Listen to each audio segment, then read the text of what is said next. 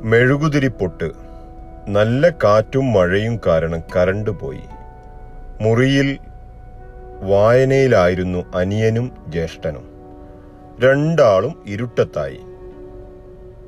ഏതെങ്കിലും വെളിച്ചം കത്തിക്കാൻ ഉമ്മ അടുക്കളയിൽ നിന്നും വിളിച്ചു പറഞ്ഞു മെഴുകുതിരി കത്തിക്കാം. മെഴുകുതിരി വേണ്ട വിളക്കു കത്തിക്കാം.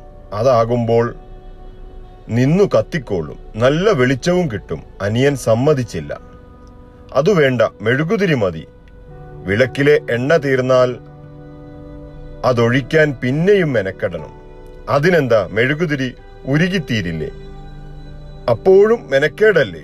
എന്നാൽ നമുക്ക് അപ്പുറത്തുള്ള മുറി അപ്പുറത്തെ മുറിയിലെ പഴയ ചിമ്മിനി വിളക്ക് കത്തിക്കാം. അതിൽ മണ്ണെണ്ണയില്ല മെഴുകുതിരി മതി. അത് വേണ്ടെന്നല്ലേ ഞാൻ പറഞ്ഞത്? തർക്കത്തിനിടയിൽ ഉമ്മ വന്ന് ഒരു മെഴുകുതിരിപ്പൊട്ട് കത്തിച്ചു. കാറ്റിൽ കെടാതെ തിരുനാളത്തെ കാത്തു. മുറിയിൽ നിറയെ വെളിച്ചം. അത്രയേ ഉള്ളൂ. ലിയോ ടോൾസ്റ്റോയുടെ മരണം ഓർമ്മയില്ലേ? ഭാര്യയോ ഭാര്യയോടുണ്ടായ ചെറിയൊരു വഴക്കു കാരണം വീട്ടിൽ നിന്നിറങ്ങിയതായിരുന്നു. പാതിരാത്രി വരെ നീണ്ടു ആ യാത്ര. ക്ഷീണിച്ചപ്പോൾ ഒരു റെയിൽവേ സ്റ്റേഷനിൽ കയറിയിരുന്നു.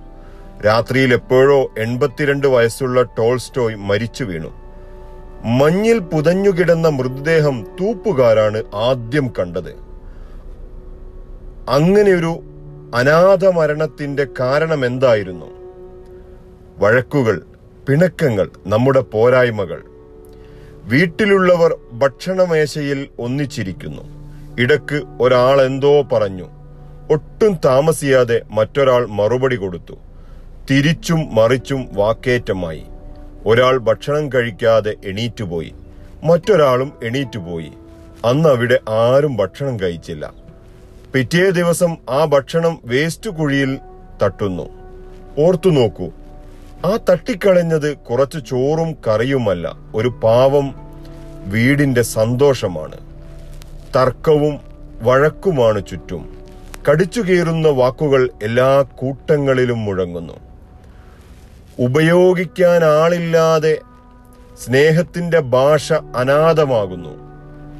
ശാന്തി പെയ്യേണ്ട ആത്മീയ ഇടങ്ങളിൽ പോലും തർക്കമേഘങ്ങൾ ഉരുണ്ടുകൂടുന്നു. ഇരുട്ടിൽ നിന്നും തർക്കിക്കുന്നവർക്കിടയിൽ ആ ഉമ്മയെപ്പോലെ ഒരിറ്റു വെളിച്ചം തെളിയിക്കാൻ ഒരാളെ അത്രമേൽ കൊതിക്കുന്നുണ്ട് നമ്മുടെ കാലം. ഇനി വേണ്ടത് വിജയികളായ വലിയ മനുഷ്യരെയല്ല. കുറച്ച് നല്ല സുഹൃത്തുക്കളെ ആശ്വസിപ്പിക്കുന്നവരെ വീണ്ടെടുക്കുന്നവരെ കഥ പറച്ചിലുകാരെ വാക്കിന്റെ തണുപ്പ് നൽകുന്നവരെ സ്നേഹച്ചൂടിലേക്ക് ചേർത്തു പിടിക്കുന്നവരെ അവരെയാണ് ഭൂമിക്ക് ആവശ്യം. ദലൈലാമ പറഞ്ഞു നിർത്തുന്നത് ഇവിടെയാണ്.